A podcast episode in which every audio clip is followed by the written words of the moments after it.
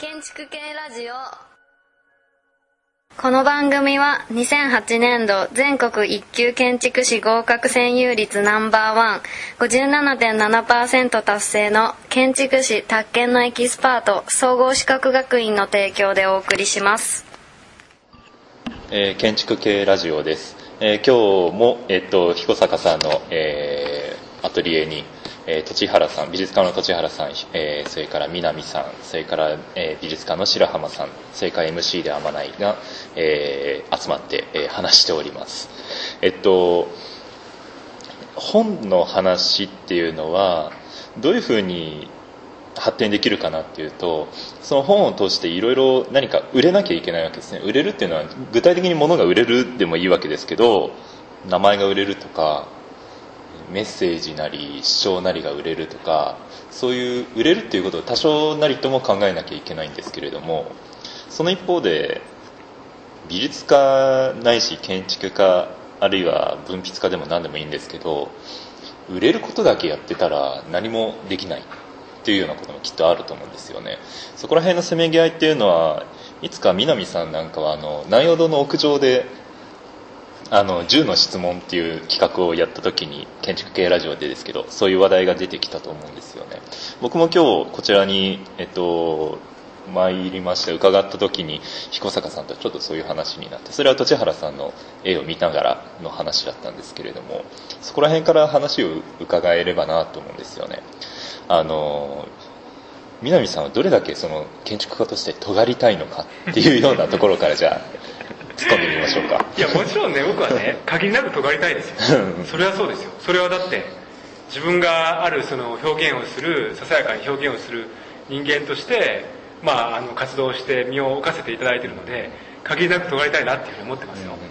だけどもこれはだからその常にその永遠の課題として二者択一的なところがあってね、そのまあすごく分かりやすい比喩で言うと、かつてのその純文学と大衆文学みたいな比較でもいいし、まあ、あるいはハイアートとローアートみたいな言い方をしてもいいですけどね、そのみんなそれはあるわけじゃないですか。建築もありますよね。それはあります、もちろん。それはありますよね、明らかにね。そう。つまりそのポピュラリティを獲得する、一般大衆受けするものなのか、あるいは非常にこうなんていうか、そのシャープでね、あるその先鋭的なものをその理念として体現しているものなのかっていうふうな、それはやっぱりあることはありますよ。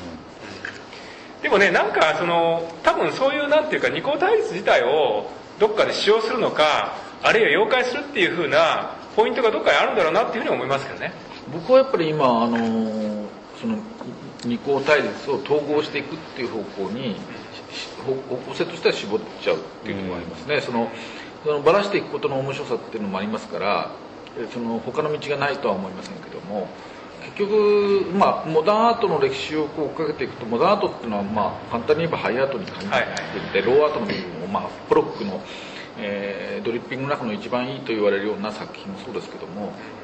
大衆が理解するような範囲っていうのは全部切り捨てていくわけですよね。まあ、だからポロックがやったというよりは、ポロックとグリーンバーグの関係でやっていくわけですけども、その結果としては、まあ、非常に優れてると思いますが、同時にポロック自身が、まあ、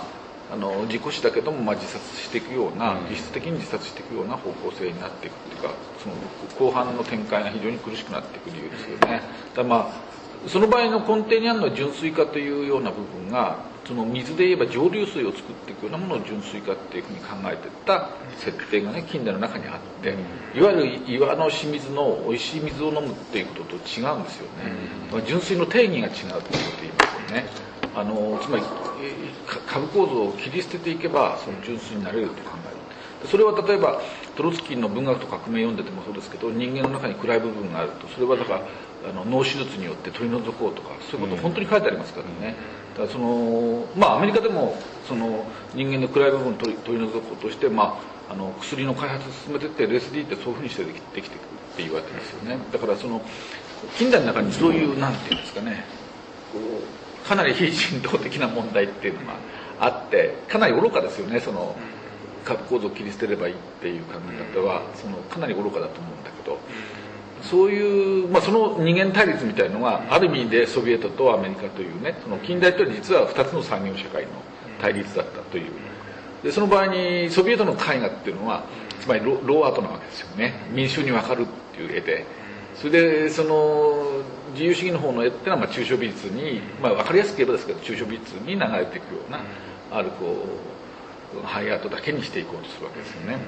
で結局ほら僕コールハウスがね面白いと思うのは、そのソビエト的なものを資本主義建築の中に入れていくじゃないですか。そうですね。であれがやっぱり統合を目指していくわけですよね。ね。なるほど。うん。だからその統合、新しい時代の統合に向かっていく。だからそれを羅漢的に言うとサントームって羅漢の晩年の思想ですけど、サントームっていうものの僕は怒られちゃいますけど、他のその専門家には怒られるかもしれませんが、僕はやっぱり一種の管理社会の構造っていうのはそういうふうにそのバラバラになっていくものを統合していくマネジメントですよね。そういうことに可能性を見出していくのではないかというふうにかなり結論を絞り込んでるんですけどね。だからなんかね、ちょっと今の彦坂君の話でつなげて言うとね、例えばその昔からよく言われてるのは極は極左と非常に近いとかね、言い方はしますけど、例えば最も先鋭的なそのハイアートのね、一番最先端の部分こそがそのすごくこうポピュラリティに接続したり直結したりする部分っていうのが、あるかもしれないなっていうふうに思うんですよ。つまりなんていうかこう非常に先鋭的にピュアにやるっていうふうなことがそのなんていうか毒があるんでもないし、あるいはその世間とか社会とか様々なものから離脱するっていうことではなくって、それをやることによって逆にその社会とか世間とかね、いろんなその外部に交通するっていうかね、その回路を開くっていうかね、そういった側面もあるんじゃないかなっていうふうに思うんですよね。それは何か突出した芸みたいなものですか。もしかしたらそうかもしれないですよね。うん、だからなんか中途半端は良くないっていうかでもある意味でその美術でいうと近代美術で見ていくと、そのモダンアートっていうのは実際的にはなんていうか非常にレベルの高い純粋芸術を作ろうっていう動きと、もう一つはそのほとんどデザインですね。その六流のデザインに、彦坂的には六次元のデザインに、例えば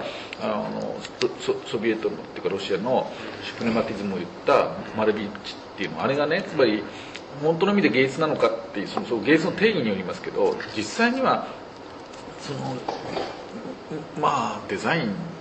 ワークに還元していくっていう部分があって、ポスターと近いところは多少ありますね。だからその、芸術の定義なんですけど、問題はだからそのマルビッチだけの問題じゃなくて、例えば僕の先生だった斎藤義重さんだとか、そのあるいは日本の中にかなり前衛の中にたくさんありますけども、結局現代美術っていうものをその非認証性ですね、非認証性に還元していこうっていう動きが出てくる。その非認証性って例えば川口達夫さんなんかでもそうですけども、その場合結局デザインなんですよね。川口さんの作り方もそうですけど、ほとんどデザインで、今たくさん回顧展開かれますけど、後から時間が経ってみると本当にバカバカしいぐらいスカスカなわけですよね。だから死後に作品が残るっていうようなある強度が僕には見えないわけね。だからその錯誤があるというふうに見えるんですよね。つまりどっかでその芸術というものをデザインに還元することがラジカルな芸術だというふうに思い込むっていう、芸術の名において芸術じゃないものを芸術だというふうに錯誤していくことだっていう、そういう定義みたいなのがあって、アンディ・ウォーホルに過剰に評価していくとか、あるいはもっと分かりやすく言えば、例えば現代音楽でいうとサティの音楽に過剰な意味を見出していく人とか、そういう人もそうですけども、僕に言わせるとサティっていうのは三流の音楽に過ぎないわけで、別にそれは趣味でいいですけども、その深い意味があるというものでは、ないっていうふうに思いますよね。なるほど。僕はね、実はね、基本的になんていうか成長の遅い人間なので、ようやくちょっと建築が分かってきたかなって気がしてるんですよ。ようやく。っていうのはその建物と建築の違いがようやく少し分かってきたかなっていうふうに。ベタに言うとね、すごく通俗的に言うとその建物に芸術性を付加したものが建築みたいなとらわれ方をしますけど、そういう部分もありますけど、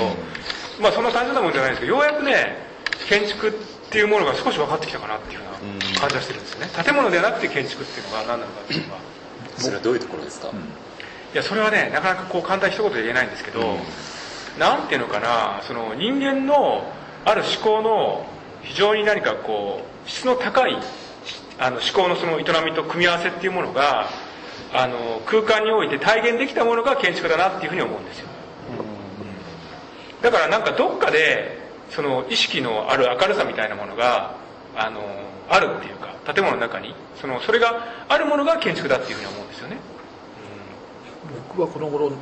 美術論の中でですけど、2つの新しい概念を出してきてて、1つが現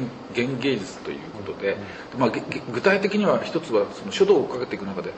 亀甲文字と甲骨文字ね、はい、あれがつまり僕の言語判定法だと芸術じゃなくて、芸術じゃないから何なんだろうと思って探していくと現芸術ってとりあえず呼ぶようなものですね、はい、それでついでにこう探していくとギリシャの初期のものですね、何でしたっけ、アルカイックですから、そういうようなああいう初期芸術ですね。それから前から変だなと思ってたんだけど、ああいうインカとかマヤとか中南米のこれも建築じゃなくて彫刻類ですけども、それが非常にやっぱり現芸術的なものを持ってて、ああなるほど、だからそのことと原始美術がありますよね。つまりアフリカの黒人彫刻、つまりまだその農業をやらない段階のものですね、そのものと農業をし始めた時のその文明化する初期段階に出てくる表現っていうのはだから違うっていうその区分が出てきて、で私の場合はその例えば縄文式土器っていうのは簡易式土器ですね、中期簡易式土器、岡本太郎が言ってたあれは原始美術で、その後も後期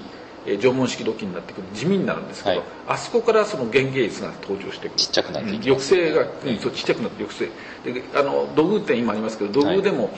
後期のものが現芸術で、だからかなりこうカチッとしてくるんですね、こう抑圧されてきてるっていうか、そこに現芸術を見て、でそれを建築にね波及させた時に、いわゆる原建築ですね、原建築というものがあって、だからその辺をお聞きしたいんですけど、原建築を遡っていくとどうしても巨石文化にぶつかって、ほとんどのものが巨石文化、2本こう石を立ててその上にこう1枚を置くみたいな形式が、ギリシャ建築もほとんどそういうものでしょ結局。そうですね。こうね、そういう構造ですよね。でそれから日本のああいうなんですか、古墳とか古墳を開けた時の石窟、石舞台みたいな、そうそう、ああいうものもみんなそういうことですよね、入り口がこう石が立ってて上にこう蓋がしてあって、でああいうところに原建築ってあるんじゃないのかなっていうふうに、原始建築ではなくて、どこかから原建築が始まるっていう、だから文明にこう超えた時ですよね。だから結局ゴットフリード・ゼンパーがね、その建築の4要素っていうのを出していて、それが何かっていうと、炉とそれから基礎でも床ですよね、床と骨組みと被覆っていうわけですよ。で今は彦坂さんがおっしゃってたことは、その中のいわばその骨組みに当たるっていうことだと思うんですよね、ロージェのシロンの挿絵のような形で、要するにマグザ構造の原型で柱が2本あって、そこに針を渡すっていうのは そのマグザ構造の原型で、それが結局そのパルテノン神殿にも石像文化の中に引き継がれてるわけですから、確かにそれがある建築の原型を成してるっていう側面もあると思うんですよね。だから建築って、僕が建築家と付き合ってて、建築家の人は僕に見えないものたくさん見えてるのが分かるんだけど、その時に一番大きいのはこれもラカンの言葉を流用してるのであれですけど、現実界って僕が言ってた時のものが、建築の人たち非常に優れた面を持ってて、でそれはむしろね、骨組みに見えるんですよね。だからラカンが言ってることと違いますよ。その僕が使う現実界って言葉で測定していくんですけど、言葉でそうするとどうも建築家の人は構造的な骨組みを見てるなっていうんですか。それも逆にね、このことが結構面白いっていうか、彦坂さんも聞きたいのはね、例えばグリーンバーグとかね、要するにその絵画のあるフレームみたいな言い方をするじゃないですか。要するに絵画とは何かって突き詰めていった時に、例えばフラットネスっていうか、その平面性みたいなこととかね。そうすると、建築の骨組みっていうのはある意味リテラルな骨組みなんですけど、その絵画における骨組みっていうのは一体何なのかっていうかね、僕から見たら要するに額縁に囲われたそのフレームっていうものがその骨組みのようにも見えるんですけども、その絵画の骨組みっていうのはね、そのアーティストの彦坂さんからご覧になった場合、それどういうふうにこう定義されるのかってね。だからフレーム、額縁のフレームがありますよね。それは何かっていった時に、それは不透明な、例えばここも壁が持ってますけど、不透明な壁にただ四角く切って区切ったことではないんですよ。フレームを通して向こう側を見ることなんですよ。だから窓なんですよ。窓ね。だからまあ、一番ヨーロッパの場合には15世紀ですけども、中国だと 4世紀5世紀なんですけど、その木枠に絹を張って、で遠くの山を見るんですよ。そうするとその絹を通して見えますよね。でそこでトレースすると絵が描けるっていうのが原型なんですよ。だからあくまでも透視画面なんですね。そうすると小さなその画面の中に大きな山が入る、それが合理的に入るってことですね。その理屈、まだその、まだ最初に出てきた段階で言えばそのギリシャとかあるいはアラビアに発達するような工学理論まではいかないわけですけど、アジアの場合には工学理論に行きませんけども、まあ、ギリシャからアラビアの中で言えば工学理論になっていくわけですよね。そうするとその窓っていう概念はパースペクティブの概念と対になってるんですか？つまりその外部からの風景を透かし見てそこに絵を定着させる窓として機能してるっていう、そういうわけでもないですかね。その要するに遠近法と窓っていうものが海外においては対の概念としてあるということですかね。だから絵画っていうのは、少なくともヨーロッパにおける絵画っていうのは基本的に手書き写真ですよ。普通に僕らが言う西洋遠近画法っていうのはあくまでもアラビアから工学理論が入ってきて、それで発達して、でそれはその場合にはレンズ、カメラオブスキュラですから、レンズがくっついたその暗箱ですね、巨大な暗箱をトレースしていくわけです。だからレオナ・ダ・ヴィンチでもあれは別にトレースしてるだけですから、まあ、トレースとコラージュですよね。ダ・ヴィンチの場合にはコラージュが大きいですけど、そうやって、であと手書き写真ですから、観光材がないから手書き写真してるわけですよ。だからその場合に、つまり写真っていうのは何かっていうと、みんなレンズだと思ってますけど、実はレンズがなくても写真は成立するんです。なぜならピンホールカメラですからね。ピンホールってのは穴開けてるだけですよ。じゃあ穴が小さくなきゃいけないのかって言うと、ね、大きくてもいいんです。だから別に木枠に絹を張れば穴なんですね。で穴を通して世界を見るっていうことなんですね。そうすると見え方が変わるっていうことです。つまりバーチャルリアリティに転化するんです。僕たちが実はそうやって世界を見てるってことですね。僕たちは目っていうのは小さな穴を通して世界を見てて、リアルな現実を、つまりバーチャルな現実に脳の中で転換してるわけですね。その構造を道具として外に出したっていう構造が海外です。なるほど、そのフレームワークを今現実界っておっしゃいましたけど、さっきブログの話をしている時に、その人々のメッセージがもう理念とか意味とか象徴とかなしで現実の話ばっかりになってきている、もうむき出しのその現実だけがつぶやかれてる、あるいはブログで流れているっていうようなことと、今のそのフレームワークっていうことでおっしゃった、現実界っていうのとはどういうふうにつながるんですか？だから現実界そのものは常に意味はないですから、ラカンの場合どこまで言うのか分かんないですけど、つまり現実界って、まあ、僕の現実界っていうのは禅宗系統が強いので、僕は本来キリスト教とか仏教っていうのはこれ象徴界が成立させてたわけなので、だから言語なんですよね。基本的に言語が宗教ですから、だから神っていうのは言語が指し示すものですから、基本的にでその言語を禅宗っていうのは否定するわけですね。フリュー文字を言います。日本の禅宗っていうのは文字が出てきちゃうので、ちょっと純粋な禅宗ではないので、本当は中国の禅宗というのは経典なき、まあなんていうんですかね、密教ですか？密教じゃなくて禅宗っていうのは、まあ、先生と直にお弟子さんが向き合ってって、実際に問答も合理的な問答ではないですよね。その非合理な会話ですよね。あと、まあバカって殴るとか谷底に蹴落とすとか、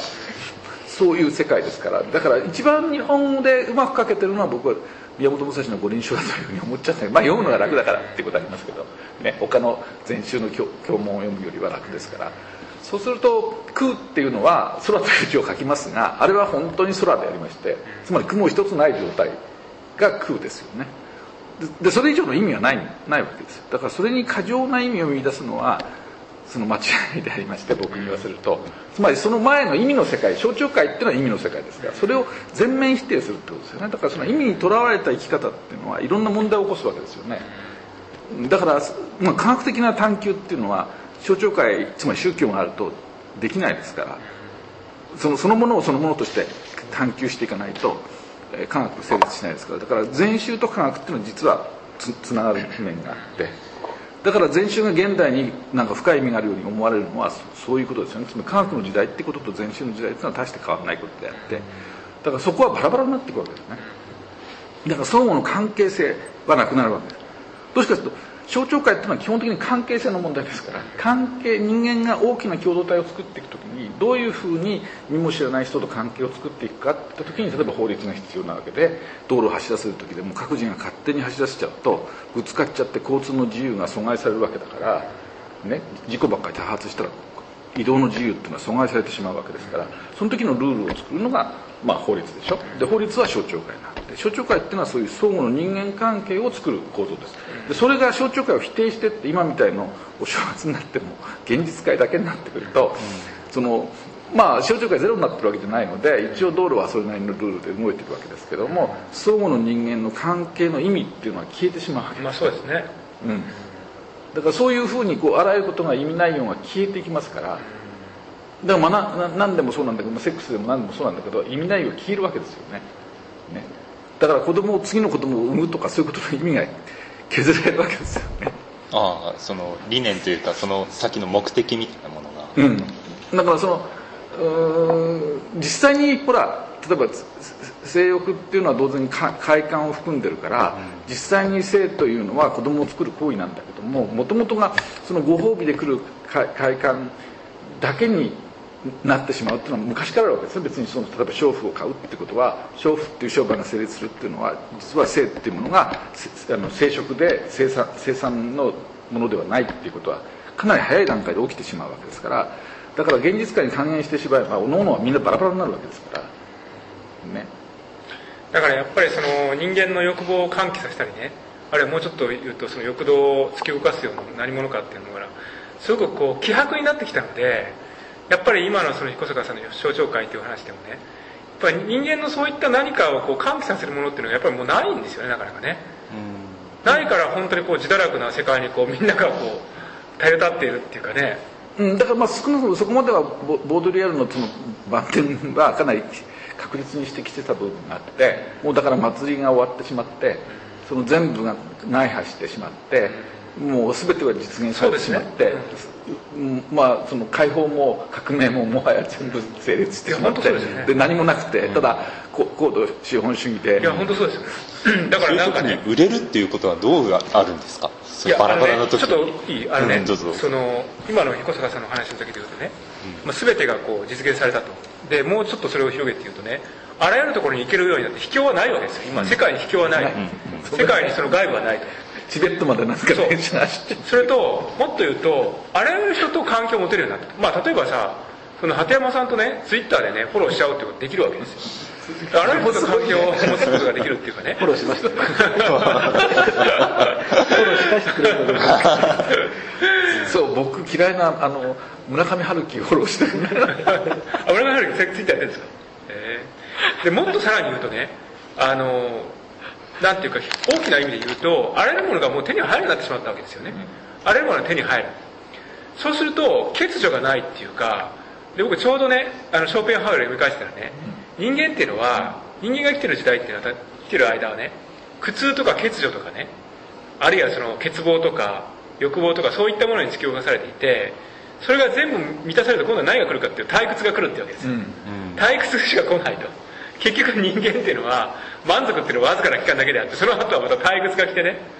違った動きを求めるっていうふうなことになるっていうかね、だからまあ本当にこう終わりなき日常じゃないですけども、まさに祭りが終わった状態がその空白の10年ついてるっていうふうにこう思えるんですよね、この2000年代、うん、だからまあ現実化に還元された状態が僕はその日曜ニヒリズムといった時代だというふうに思うわけですね。ニヒリズムの到来をだから彼が予言してたのは正しいと思うけど、それただニヒリズムについて書いたその権力への意思の中でも最初の冒頭の部分でその次なる諸価値っていうものが出現する時がある、必要とされる時が来るって言ったけど、それはまあ今だと僕は思うんですね。でその価値っていうのはだから全てのものが成立しちゃった後にもう一度つまり関係づけていく、ツイッターもそうだけどもう一度人間関係を作っていくっていう、だから新たなまあ打感で言えば3トンですけどマネジメントして組み立て直していくっていうことが今その必要とされるっていうか、そういうことを始めてるんだと思うんですね。壊して作っていく、うん、だからもう一回だから何かもう一回作ろうとした時に実はニヒリズムが超えられるんですね、うんうん、だからその一つ一つのことは全部意味が消えてしまうわけですけど、 だからまあ美術作品もいいですけどいい作品も悪い作品もないんだって、実際そういうことを言う評論家が出てきてて、その子供の描いた絵もレオナルド・ダ・ヴィンチの描いた絵も等価だということを言うわけですね。でもそれはそこまで言えますよ。しかしその後に例えば美術館作ろうとした時に作品をこう購入してくる時にですね、全てが同じであるっていう定義でその、まあ、やったっていいですけども、その当然美術館の入場者数から何か全部問題になってくるわけですから、 そういう、まあ、単純に10日でつまんない作品だけ集めてきてお客さんが見に来てくれるのかっていうことになりますよね、うん、ある関係づけをこう組織化しなきゃいけないわけでしょ、観客まで含めた。その時に当然書価値っていうのはもう一回登場してくるわけですよね。作品の良し悪しっていうのは当然登場してくるわけで、いいものも悪いものも10日だってさ、これは単にスカトロジーですからね、二足と一緒にしてるだけですからね。もう一度綺麗なもの汚いものね、いいもの悪いものを割っていかなきゃいけないんですよ。それを割っていくのはその新たな関係付けを設定した時に登場してくるわけですね。でさっきのその天内君の質問にまた戻るんですけど、さっき 何を言うとしたんですか、売れるっていう話ですよね。尖ると売れるの、うん、彦坂南さんがおっしゃってたその退屈っていうのはすごく僕重要で、彦坂さんがよくおっしゃってた気晴らしアートっていうのはまさしくその 退屈っていうことに、うん、まあ対応していることだと思うんですけど、その気晴らしをいかにこう提供していくかっていうのは一つ、まあ、アートとの役割の中にも出てきちゃってるっていうのがあると思うんですよね。まあ、漫画を読むように絵を 見る感覚っていうのが本当にあるかどうか分かんないんですけども、でもまあそういう漫画みたいな絵が今氾濫してるし、実際そういうふうに分かりやすいものっていうのをみんなこう推してる部分っていうのがあるわけですよね。建築でもその南さんがおっしゃったその本当の意味での建築っていう部分と、まあ、建物デザインっていうんですけど、デザイン建物っていうかデザイン建物の方が圧倒的に多いわけですよね、うん、圧倒的に多いですよね。でその本当の建築っていうのは多分ごくわずかで、まずいこと言うと立教大学にですね建物ずっと建ってまして、新しい建築も建ってるんですけど、これね立教はね一流なんですよ、みんな。だから綺麗なんです、建物、うん、大学としては綺麗で綺麗だなっていうのがあるんですよ。ところがその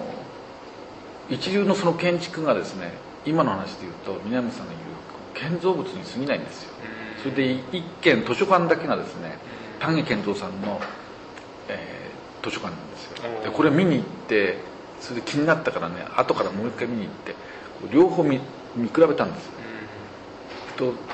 丹下さんが超一流だってこともありますけど、ちゃんとその芸術としての建築なんです。本当に綺麗ね。でこっちパッと見るとね、ドデッとしてるんですね。その一流に中央綺麗に立ってる建物が不透明でドデッとしてるっていうのを、こう比喩は下品で悪いんですけど、なんて言うんですかね、丸田んぼのなんか女がドデッと寝てるっていうような感じ。建築の言葉で言うとプロポーションなんですかね。そこは丹下さんなりの。プロポーションがその図書館にあって、それで他の建物にそのプロポーションが欠けてるっていうようなお話になるんですかね。僕だとやっぱその透視性なんですけど、うん、透明に見えるわけですね。透視してるっていうか、そのスクリーンを通して見るようなある建築そのものが透明で非常に綺麗なんですよね。それに対して普通の一流建築っていうのは、まあ、単にそのデザインと装飾性だけですから、綺麗は綺麗で機能は果たしてるわけですけど、不透明でその何もそこからこう見えてこないっていうのは、不透明なものはドデッとあるわけですよね。物質でしかないっていうか、ドデッっていう感じですよね。その差ってすごいもんだから、まあなんていうかね、そのだからそういうものは現実の中にいらないっていうんですか、その透明に綺麗なものが、まあ、いらないっていう気持ちも分かりますけども、しかしお料理でもそういうところあるんですよね。そのちゃんとしたお料理屋さんっていうのをこの間浜松に行ったんですけど、ホテル大倉に泊まってしまって、それで日本食和食を食べたらすっごく美味しくてびっくりしましたけど、それとそのなんていうかね、まあ、普通のねその、うんまあ、私が80って言ってるようなその、まあ、例えばすき家の、牛丼食べてるって随分違うっていうかさだからまあ直接的な必要性っていうか機能性のレベルで言えば、単に雨風がしのげて、しかもきちっと強度を持ってて地震でも倒れなくて、ね、嵐が来ても大丈夫で、しかもそれが美しくて一応綺麗なキャンバスになってればいいわけですけども、その上のものもあるっていうことですよね。そうですね。だからね、まあ、僕に言わせるとね、晴れの気配がどこかに染み込んでいるとか、あるいは自分のその意識の明るみみたいなものを照らし出すとか、もうちょっと例えて言うと、自分が気づかなかったあるその意識の通点みたいなもの、ツボみたいなものを自分が図らずも誰かに押されてしまったみたいなね、何かそういった空間の気配を持っているものが僕は建築だなっていうふうに思ってるし、まあ、それを考えたり作ったりその空間を体験するっていうことはやっぱり常に新しいものとして意味があるかなっていうふうに思うんですよね。だから誰も気づいてないその意識の通点みたいなものをその、まあ、安間さんがね体を触りながら探り出すようにね、その意識の通点を探り出してそれを押してみたら、みんなが実は全然気づいてなかったんだけどすごく気持ちいいとか、体に効くとかね、なんかそういうふうなことかなと思うんですよね、なんか大学で建築の講義をやっていると、まあ、いろんな質問を受け付けるんですけど、大抵の質問がこの質問はじゃない、この建築は構造上大丈夫ですかとかそういうことばっかりなんですよね。だから彼らも建築っていうのは結構現実界でしか捉えられないっていうようなところがあって、そういう以上の意味が建築なり美術なりあるんだよっていうことを、まあ、何度でも繰り返し言う必要があるのかなっていうふうには、言い続けるしかないのかなっていうふうには思いますね。つまりね、さっきのその彦坂さんのその木原シャートっていうことを言われていて、さっきのショーペンハウアー の退屈っていう話にね、仮にその退屈っていうあるその人生のその様相に対抗するとするならば、例えばその戦争を起こすとか革命を起こすとかそういうふうなことではなくって、その新しいその意識の通点みたいなものをそれぞれのその分野とか領域において、まあ、どうやって探し出すかっていうふうなことかなっていうふうには思うんですよね。だからこうなんかこうテレビストになってその世界を転覆すればいいってわけでもないし、その革命を起こすっていうか、まあ、もっと言うと小さなそのマイクロ革命みたいなものを日々みんながやってるっていうことかなっていうふうにも思うんですけどね。もう僕は現実には若い作家を見ていくと、あるいは自分自身が制作しててもそうですけども、やっぱり情報化社会になって今までにないね、その表現が出てきてるのは事実だと思うんですね。全然、だからこの間もベートーベンを久しぶりに聞いたら、まあ、随分簡単な音楽だなと思ったわけですよ。だから今の例えば、まあ今月ミューズバンドが来ますけど、あれ一応見に行くんだけど、ミューズとベートーベン比べるとミューズのは複雑な音楽なわけですよね。ミューズなんて別にロックで続くじゃないかって言えば続くなんだけど、でもミューズの方がベートーベンより今日においては、まあ、複雑なんですよ。だってベートーベンコンピューターやってないもんね。携帯もやってないし、ツイッターもやってないしそうですけどね古い人だよね、まあ、古い人ですよね歴史的な人ですよやっぱり今コンピューターリテラシーっていうのは非常に高度なもんであって、だってこのコンピューターリテラシーが登場することによって多くのデザイナーが失業しさ、建築家もねついてこれなかった人たちみんな淘汰されてるし、大変な犠牲者出してるわけですよね、実はね。そうですよね、だからまあそういう中で、まあ最後の紹介になってしまいますけど、今うちで時原ひいなさんという若い女性作家の第1回個展なんですね。これあと、まあ今月にギャラリー山口でも展覧会やるんですけども、で彼女の、まあ、高校生の時からの作品まで並べてまして、あと彼女が、まあ、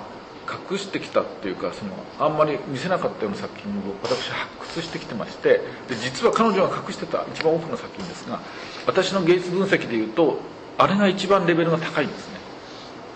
でほとんど今さっきから申し上げたような正反対のものの統合性っていうのを非常によく持ってて、でそれがだから今彼女だけじゃなくて若い作家たちの中に自然に現れてきてる人たちがいるわけですね。全員じゃないですよ、全員じゃないですけど、才能のある人たちっていうのはそういうものを持ってきてて、だから違う時代が始まってるんですよね、人類史の中で。で僕はやっぱりそれは面白いと思うし、まあ、実際その iPhone、 さっきちょっと南さんとも iPhone の話も出たけど iPhone もこれほどの総合性を持った電話機っていうか、まあ、コンピューターに電話機がついてるようなものだと思いますけど、もう初めてだし、そういうものを使いこなすってことも初めてですよね。それからさらにカーナビがついてくるので、なんかアメリカでも、カーナビが売れなくなって iPhone が売れてるっていう事態があるし、そのソフトの数だけでも10万件超えてるっていうわけですよね。全く全然違う道具なんですよね。だからそれを使いこなす人間が現れてくることによって脳の構造自体がやっぱ違ってくるし、人間って道具を使うことによって進化してきてるので、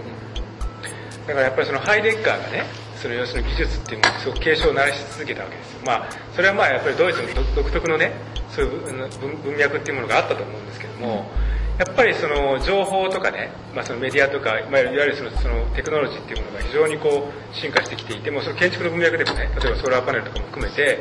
ものすごくこうまあ進化し続けてきたんですけども、まあそのなんかこう果てでね、